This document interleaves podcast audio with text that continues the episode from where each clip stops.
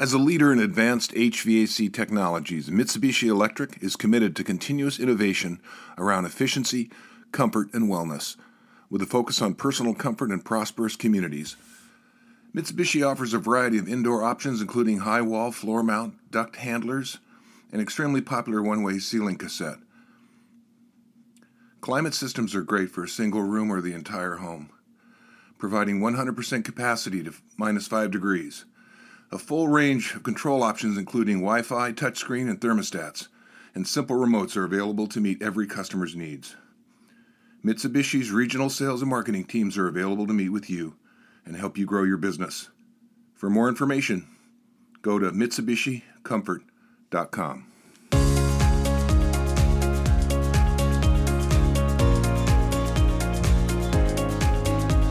Denise Logan is an award winning professional speaker and author of The Seller's Journey, a business fable about navigating the emotional obstacles to selling your business.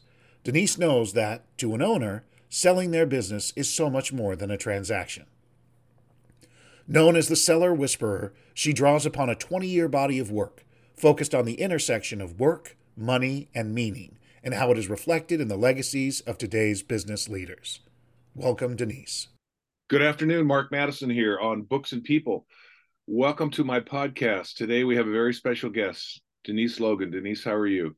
I'm so great. It's nice to be with you, Mark. Ha, good to see you again. We were just in Phoenix a few weeks ago. That was awesome finally getting to meet you. So I'm just curious, how did you get started? Where did you where did you grow up? I grew up in a small town in Ontario, Canada, which is why I live in Scottsdale, Arizona. We don't shovel sunshine here. No, you don't. And where did you go to school? I went to college in Michigan and then later in Texas. And I went to law school in Southern California. Uh, can you name the school or is it? Oh, yeah, it's not a secret. Let's see. I started my undergrad at uh, Central Michigan University. Okay. And then I finished at the University of Texas in Arlington. And I went to law school at Southwestern University. Southwestern, in, okay. Yeah, in downtown Los Angeles. So Central Michigan, that's where uh, Dan Majerle's from. And now, are you going to talk to me about sports? Because you know I don't know a darn thing. No, he he he's just he owns a bar in Phoenix. He played for the Phoenix Suns. Actually, oh, he has a oh. couple of them. Yeah. There you go. But he's yeah. a Central Michigan guy, so I, that's the only reason I brought it up. I don't think I knew that. But that's you know what? Sports are obviously not the place where I live. No, it's totally fine. So uh, we met how? Was it was it Kevin? We was met through Kevin. Yeah. Kevin Knebel, that rascal, a mutual friend, and he said, you know, you guys need to meet. I forget even how we connected. Was it was it online initially? Mm-hmm. Yeah. Yes. Yeah. So so you you went to law school. How did you go from law school to what you do now? You know, so early life, I was a mental health professional, and then I became a lawyer. And my original study, I have two tracks as a mental health professional. One is work and financial disorders. So people who are addicted to work and money. And the other is, is thanatology, which is the study of death and dying. Mm. And, you know, one of the things that I think is always interesting at the time, I don't think I would have been able to tell you how those two things fit together. But after having practiced law for more than a decade, I realized I was sick of it. And the process of exiting my own business and stepping into something else made me realize how many times business owners move back and forth between an ad- almost an addictive behavior to their work because we mm. get so many needs met from our work. And yet, at the time of exiting a business, it can feel like a death. Interesting. You talk a little bit about that in your book, The Seller's Journey. I do. Yeah. You know, that book came about, you know, when I left my law practice, um, I merged with a large Baltimore firm, got rid of my house, and bought a motorhome, and I took off. no way. You did a Jack Kerouac. I did. And, you know, I thought it would be six months where I would clear my head and figure out what came next. And it Uh, turned into several years where I traveled all over North and Central America. And when I came off the road, I joined a friend's business who was preparing it for sale. Over the next 10 years, we took that business to the market three times, and he found it impossible to let go. And ultimately, I left and did a research study to try to figure out why do business owners get stuck? Right. How is it that they end up like me, waiting too long and practically giving my business away because I was just ready to go, or going too early like him and not being able to pull the trigger? And from that research, I started working one on one with business owners and their advisors to help them navigate the emotional obstacles to letting go. Who am I without my business? who am I? Right. And the seller's journey came about. It is written as a business fable, much like your books, Mark. And it's the story of a business owner one year after he sells his business. Right. He goes on a trip across Glacier National Park with his banker, his lawyer, his financial advisor, and the buyer of his firm. And right now, you might be wondering hey, is that a murder mystery? Because Right. Who done it? but as they cross the glacier, they're relating the physical obstacles they face to the emotional obstacles that he faced in letting go of his business. And And you you do it in a very conversational tone. That's what I love about it. It's almost like not a children's story, but it's it's written in everyman language, and I love that. thank you. I appreciate that. You know, one of the things that I wanted most with that book was to create the normalizing the experience that owners go through when they are selling their business. Mm, Because for the most part, the professionals around them are treating it like a transaction. And they're talking about the money and the process of the deal. And yet, for the business owner, this is the single largest transition in their adult professional life. And I wanted to normalize that experience for them and be able to create the conditions where they could express that also to their advisors and not feel like it's just them.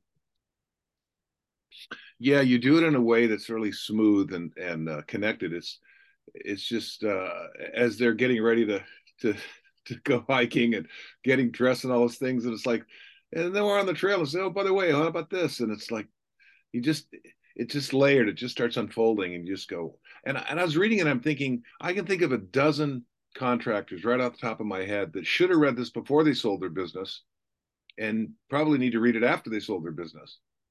It will work afterwards. You know, one of the experiences I had when I sold my business was I got what I wanted, right? I wanted out. But once I was out, I thought, wait, was that what I wanted? I got what I wanted. Oh no, I got what I wanted. And I think the people around me didn't quite understand what was happening because although I felt great relief, I also felt a sense of loss. So there I was sitting on my patio one morning, really grateful that I did not have to go to work. And suddenly a thought would pop into my head like, oh, I should tell so and so, oh, wait a minute, that's not mine to do anymore. right. And often the people around us, as um, as our family or friends, think, but you got a big old sack of cash. Wasn't that enough?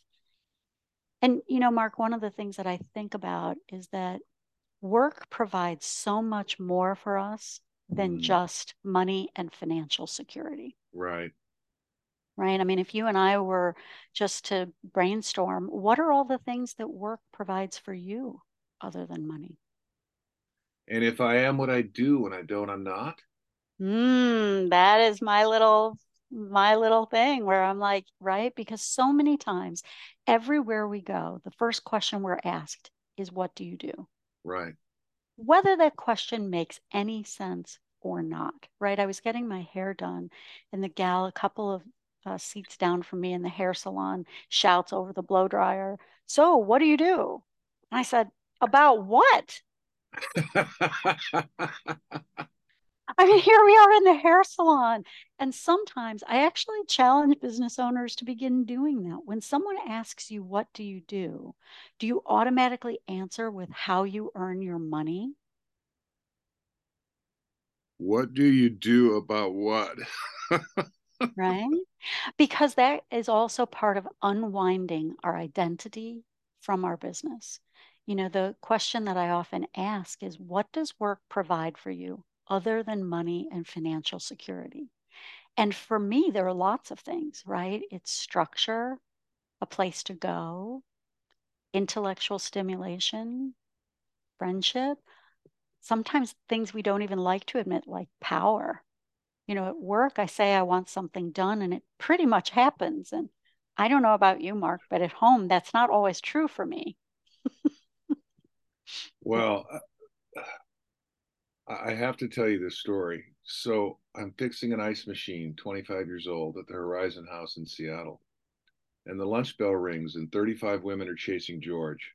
And they're all in their 80s and 90s. And George is on a dead run, like, oh no, not again. They're like, you, George, sit with me. And I'm watching this drama unfold, and I'm thinking, okay, that's hilarious. But then I went, oh my gosh, where's all the dudes? Right. Right. And right. and the answer is they're dead. And mm-hmm. then I mm-hmm. said, why? And I came to the conclu- three conclusions that women eat better than men do, women exercise, and women talk about real things. Okay, those mm-hmm. are obvious ones. Mm-hmm. But the mm-hmm. fourth insight was if I am what I do, when I don't, I'm not. What you know, if all my worth comes from my work and I don't do work anymore, now I'm less less than it is a really it's an issue that we don't talk about enough and it's one of the reasons why I do the work that I do in the world because I recognize that when you get a big sack of cash for selling your business those other needs that are getting met by work don't go away mm-hmm. and it is our responsibility to try to sort out what are those other things where will I get my friendship other than at work because for right. many business owners our employees and our customers and our vendors are our friends. Right. So, where will that friendship need get met? Where will the structure in your life come from? And when we're able to start looking at those pieces, a business owner can let go by finding other ways to meet those needs. Right. Otherwise, what I saw happen is that they would get very close to the end and suddenly do what I call an oh my, one more year. oh my. And we will all leave our businesses one day, voluntarily or involuntarily. Right. And why not make that choice? I'm so glad I had you on this podcast today. I mean, the first time we talked, I went, This is my sister from another mother. right? Yeah. And then when I met you in person, I was like, oh, come on, she's even nicer than she is on the phone. but you're not just nice, you're so smart. And, and but the thing is, there's a calm about you, right? What what really got me was when you said, because here you are, this mental health professional, right? You you know you, you're healthy from a wellness standpoint, right? Mentally. And you said, oh, oh, now what? Uh, what do I do? Who am I without my business? It was a big issue. And, you know, I knew I needed to leave my business several years before I did. Can I tell you a story about how that came to be? I love a story. Take as much time as you like. So, I was on a board of directors for a trade organization that was related to the kind of law I practiced. And I'd been on the board probably, I don't know, seven or eight years, probably at that point. And they brought in a facilitator to do a team building exercise. I know everyone who's listening is, you know, like maybe throw up a little in your mouth because you're thinking, oh, team building, gross. And so they put us in a ballroom on a Tuesday night in Alexandria, Virginia. And the woman says, You're all going to stand in a circle and you're going to introduce yourself to each other, not using a traditional moniker. And I'm thinking, like, what? And so the first woman shares, Oh, I I play harp at the bedside of the dying. I'm like, well, that's something. And then the guy standing next to her says, he's restoring a car in a secret location as a surprise for his son on his 16th birthday. And every night when he comes home from having worked on the car, he's worried that his wife sees the dirt under his fingernails and will know that he's doing something else. I'm like, well, that's something. So it's creeping around the circle, getting closer to me. And honestly, I didn't have another answer other than I'm a lawyer, I'm a wife. I did not have another answer. So mm. I thought, you know what? I'm going to excuse myself to the ladies' room. So I take my purse and I go out of the ballroom, and to the right is the ladies' room, and to the left was the parking lot. And I bailed. You bolted. I bailed. I got in my car and I drove home in the rain, weeping, because I realized that my business had taken over every part of my life. And it began a change for me where I realized it's time to reclaim my life. And even when I sold my business, I wasn't ready. I wasn't fully ready. And what I noticed is along the way from then, it took me about almost four years from that experience in that ballroom to really get ready to leave my business. And that's not whether the business was ready. It was about emotionally, me. psychologically. Exactly, preparing to let go. And even on that day, you know, the firm that acquired us sent all of their trucks because it was back at a time when there really were files and file cabinets and right. desks. And so they sent all their trucks and they picked up all of the equipment. And the last truck was turning the corner away from the office building. And I just wanted to have a look at it. So I leaned in toward the window and I hit my head, boom, on the window. And suddenly there were tears pouring down my face. And I thought, I didn't really hit my head that hard. And that's when I realized, oh, it's not just about hitting my head. I am actually letting go of something that was quite momentous in my life. And even though I was getting what I wanted, I also knew that I was beginning quite a transformation in my life. Yeah. Commencement, the word means the end of one thing and the beginning of another. Mm-hmm. And you know, Mark, we have celebrations and we have passages that we mark right. in our lives around that. There's a reason why we have graduation ceremonies and wedding ceremonies and why yes, we they're rituals to celebrate things. and help us in the transition. And we go through those transitions with other people. And yet, for a business owner, often this transition is something that they go through alone mm-hmm. and may not have ever known anyone else who experienced that transition. Right. And it's not just a transition for our owner, it's also a transition for their family. Because you know, you know what we call it when the last child leaves home, right? Mm-hmm. Empty, Empty nest, nest syndrome. Yeah. And for our owners, the business is often the last baby, the last child that's leaving home. And so unlike... nobody tells you that unless you buy unless they buy your book. but you know what's interesting is that we know what to call it when, when our children leave home. We know it as empty nest. We know that experience of going through it with other people. So what feels important to me is making sure that business owners don't feel alone as they go through this really powerful and amazing transition in their life. Right. You, uh, I'm sitting here thinking about Elizabeth Kubler Ross's On Death and Dying. She talks mm-hmm. about shock, denial, anger, bargaining, acceptance. Yes. And that's really what I'm hearing you say is we go through that. My sister is, as we speak, is lying in a hospice bed and it's she's in her final days. Oh no, Mark. Oh, I, I know. know and I've been mentally preparing myself. I'm going up to see her next week and hopefully she's still there. But uh, I know what's going to happen. I can tell you what's going to happen. But yeah. nothing prepares you for when it actually happens and you're in it. I can't tell you how many contractors I've worked with. They sold their business and now they're finally going to do all the things they wanted to do and they're going to fish and they're going to travel and they're going to and then a year, year and a half later, they go, I am bored out of my skull and I'm driving my wife crazy. And there's a percentage of them that says, Well, I think I'll just start another business.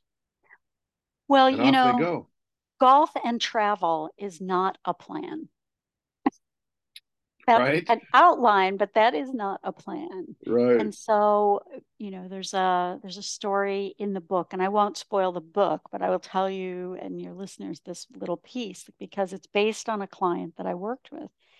He was uh, close to the end of the sale of his business and then suddenly announced that he needed significantly more money than it was.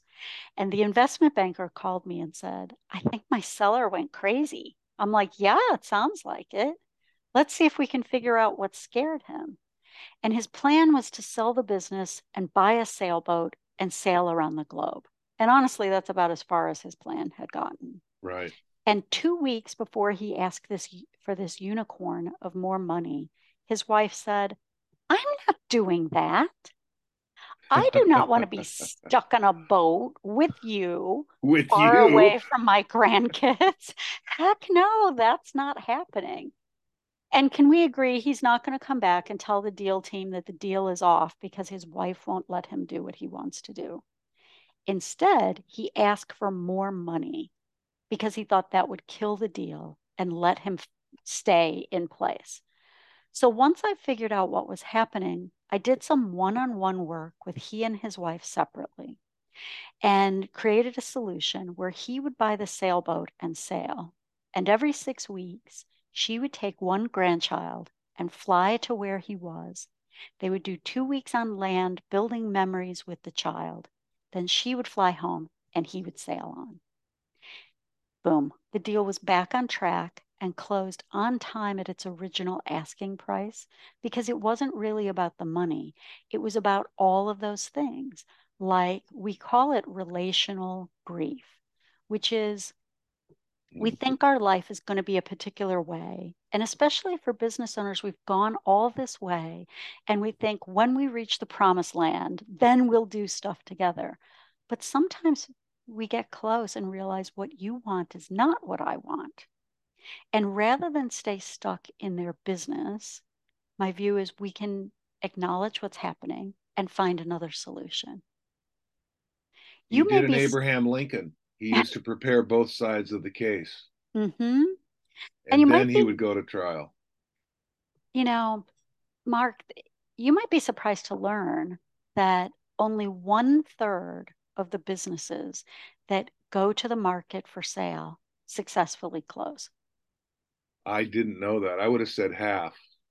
Two thirds of the businesses try to sell and are unsuccessful, and those businesses often fail. And that is a tragedy because small businesses in our country are lifesavers. They are what make our economy run. Yeah. And when a business owner, you know, as I said, we will all leave our businesses. It's it, one of the things that I watch owners defer their exit is a fear that if I sell, if I retire, and that word has a whole lot of charge around it, but if I retire, I'll drop dead. And the truth is that we'll die anyway at some point. and it's not the leaving your business that causes the death, it's the not having something else you're going to. If I am what I do, when I don't, I'm not. hmm And uh, men derive their self worth from their work, and women have a much more balanced view of life. And I think that's a huge part of it. Is It is it is a piece of it. And it's the reason why in that important question that I suggest people ask is where are all those other needs going to met, get met? So where Right. will your friendships come from?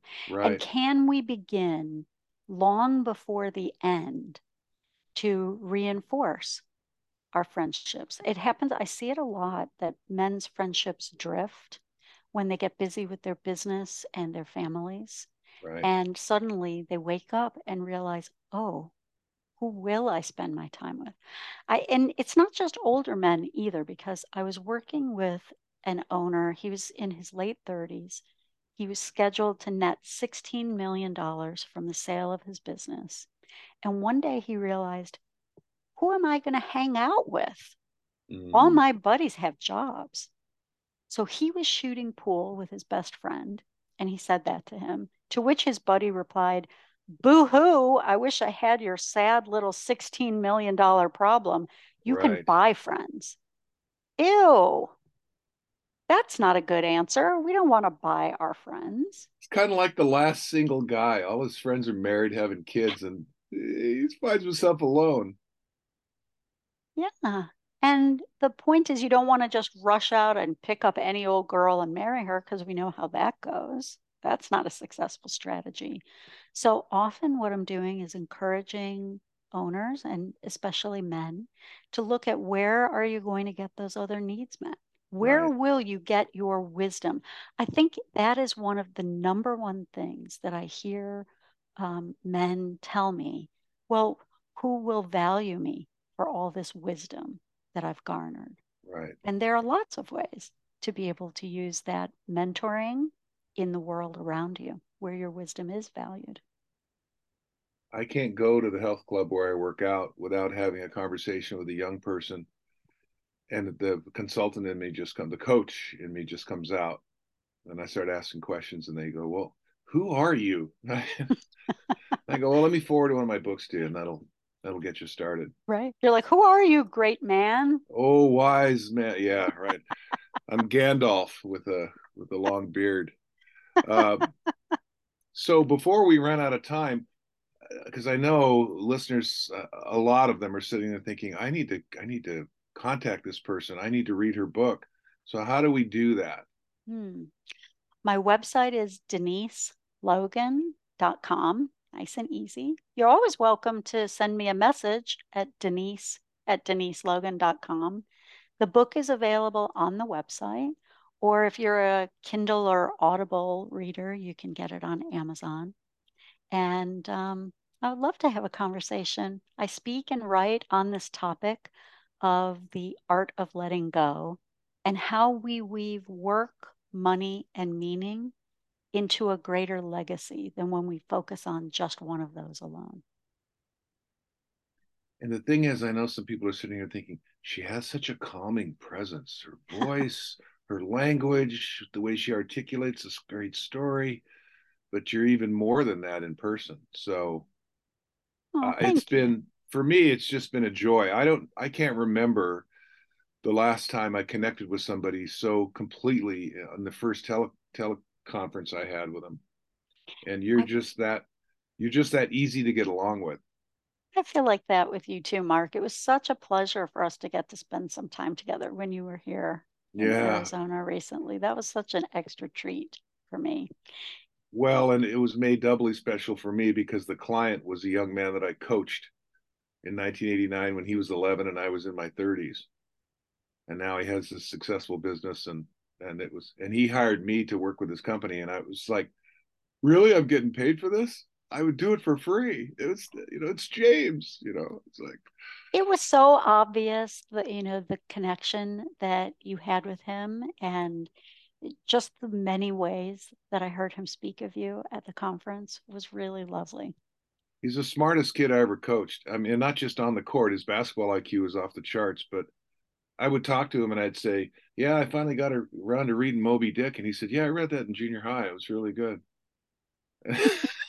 Every time I would mention a book, he'd go, "Yeah, I read that in high school. I really like that, but I like the Norwegian version better." And I'm like, "Oh, come on!"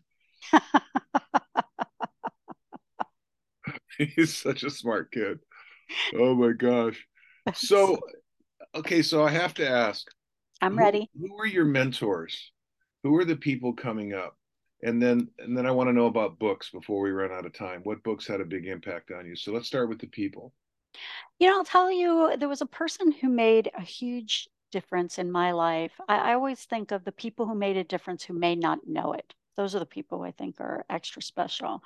And this man, his name was Mr. Finn. And I have to tell you, his name is Mr. as his first name because I don't know about you, Mark, but when I was growing up, no adults had first names. Their names were only Mr. or Mrs. Oh, in my house, you had to call them Sir, exactly. Man, Mr., Mrs. Yeah. Exactly. And so I only knew him as Mr. Finn. I grew up in a family where neither of my parents graduated from high school. So no one was really talking about college or thinking about college, but I was. I had my eye on that prize. And when the time came for me to go to college, um, my parents had not planned for that. And I don't believe that parents owe their children an education, but I think my parents seemed a little surprised. And so I had I had a part-time job and I had saved and gotten a scholarship, but I was $2,500 short on the amount that I needed. So mm. I was young and I didn't know the ways the bank worked. And at the time, right, the banker lived in the same community as everyone else, just in a slightly better house. So I went to the bank and asked Mr. Finn if he could help me. What kind of a loan could I get? Now I was 16 years old asking a banker for a loan. And he sent me home with some student loan papers. And my dad, who was not prepared for that, said, Oh, I don't want to sign this loan. What if you don't pay it back? And I was thinking, Gosh, have we never had dinner before? Have you yeah, not met me? I thought you so, were my dad. Yeah. Yeah. So I went back to Mr. Finn and I said, You know, my dad won't sign the papers. And is there any way you can help me? and he made an unsecured $2,500 student loan to a 16 year old girl. Wow. And I don't think I knew at the time what a great deal that was. He and, was George Bailey. Right? He it's a made, wonderful life. Yes. And he made a decision that totally transformed my life. And years later, when I was graduating from law school, and I was clearly much more aware of how banks worked and how loans worked. I went to ask him why he had made that decision. What had he right. seen? And, you know, Mark, he had already passed away. Oh. And I won't know what it was that he saw that made him willing to stick his neck out and make a choice for me that totally changed my life. So when I think about special people who made a difference in my life who may not know it, I often think about Mr. Finn? Yeah. My German teacher in high school said to me one day, You're better than this, Mark. I expect more from you. Mm-hmm. And she was the one that got me started speaking. She asked me to come talk to some kids at the high school. And to this day, I call her up a couple, three times a year, tell her I love her. She's 84 years old. And uh, she changed my life. It's so important that we do that, that we take that that time to be able to have those conversations with people. To thank the people that helped us become who we are. Last question. What Well, book... I'm gonna can I tell you one more story before Well we no, we have that? about four oh, minutes, so I want to make sure I get the book in okay. there first. You will have to have me back for the other story then. Well, yeah, I was gonna suggest that anyway. We ran out of time. We're absolutely gonna have you back. So rather than ask you what your favorite book was, uh, what book's on your nightstand now? The book that's on my nightstand right now is called Oil and Marble. It is historical fiction and it is the story of a seven year period when Michelangelo and Da Vinci both lived in Florence and were vying for dominance in their respective fields. It's Edis- so fascinating. The Edison and Tesla of Florence. so amazing. And it has me even sparked up to return to my Italian lessons that I've kind of drifted away from over the Oil and Marble by Oh, well, now I'd have to run into the into the bedroom Don't to do tell that. you for sure. But Don't yeah. do that. Okay, you got three minutes. Can you squeeze that story in? Yes, I can. Okay. So I was speaking on a stage at a fairly large conference, and there was a woman in the front row who was making uncomfortable eye contact with me. You know, as a speaker, we like to be engaged. We like to know that people are getting our message. But oh man, that woman was like locked eyes with me, no smile on her face. It was freaking you out. It was freaking me out a little bit. We got off the stage, and there was a little uh, book signing cocktail party. And everywhere I looked in out of my peripheral vision that woman was there and i was getting a little creeped out thinking oh this is this isn't right and so she marches right up to me and said you don't remember me do you and i was thinking oh no this could go wrong in so many ways. And i said actually i'm sorry i don't. I can tell that we must have met and could you help me to recall how we know each other? And she said I was a paralegal at a law firm that you came and spoke at, and you found me in the file room and told me that you saw potential and that I needed to do whatever I could to get up and out of there and into a better profession. And I did go to law school. And the whole time when it was hard, all I could think of was how you saw something in me that Mm. day in the file room. And I have to tell you, Mark, I'm grateful that that day happened to be a day that I was saying good, supportive, encouraging things because Yeah. we all have those days where sometimes we might have said something unkind. It was a moment for me that I realized the absolute necessity of being thoughtful with my words and realizing that I have the ability to lift people up and I choose to do that. Words are tools. They are. And so I was grateful that she brought that story forward to me. But Yeah, boy, I sure was also glad that it wasn't some other crazy thing I had done when she said. You don't remember me. I know some of your listeners are like, Uh oh, how does that go down? But yeah, so I think on both sides of that, who we lift up in the world and how we remind and thank the people who have lifted us. Because when I hear someone say they're self made, I'm like, none of us are self made. No. Each of us has been lifted and guided and supported, even with unseen hands. Well, I told my kids, your future's so bright it burns my eyes. You're going to go so much farther than I ever did in school, sports, and business. And I said it hundreds of times until one day they believed me, and then they did. Yeah. I'm so Couldn't be more grateful proud. to Kevin for the introduction. I know. We're going to run out of time here, young lady. So I am so grateful. Thank you so much for being on the podcast. And yes, we'll definitely have you back because there's much more to come. As a leader in advanced HVAC technologies, Mitsubishi Electric is committed to continuous innovation around efficiency, comfort, and wellness. From electric cars to electric water heaters to electric heating and cooling, the future is electric. The demand for all of our electric heat pumps have never been greater, so there's no better time to join our community of premier contractors and grow your business. Here are some of the reasons why partnering with Mitsubishi Electric is a great idea. Mitsubishi is the number one selling heat pump in America and has been the industry leader for over 35 years. Mitsubishi offers local technical support and has a network of excellent distributors. Mitsubishi's regional sales and marketing teams are available to meet with you and help you grow your business. To find out more, contact MitsubishiComfort.com. Thank you for listening. If I struck a chord, inspire you to action, or piqued your curiosity, let me know. Call or text me at 206 697 0454 or send me an email at mark at sparkingsuccess.net. Should you wish to hire me to speak to your organization or association or order one of my books, simply go to my website www.sparkingsuccess.net. And remember, make it a great day unless you have other plans.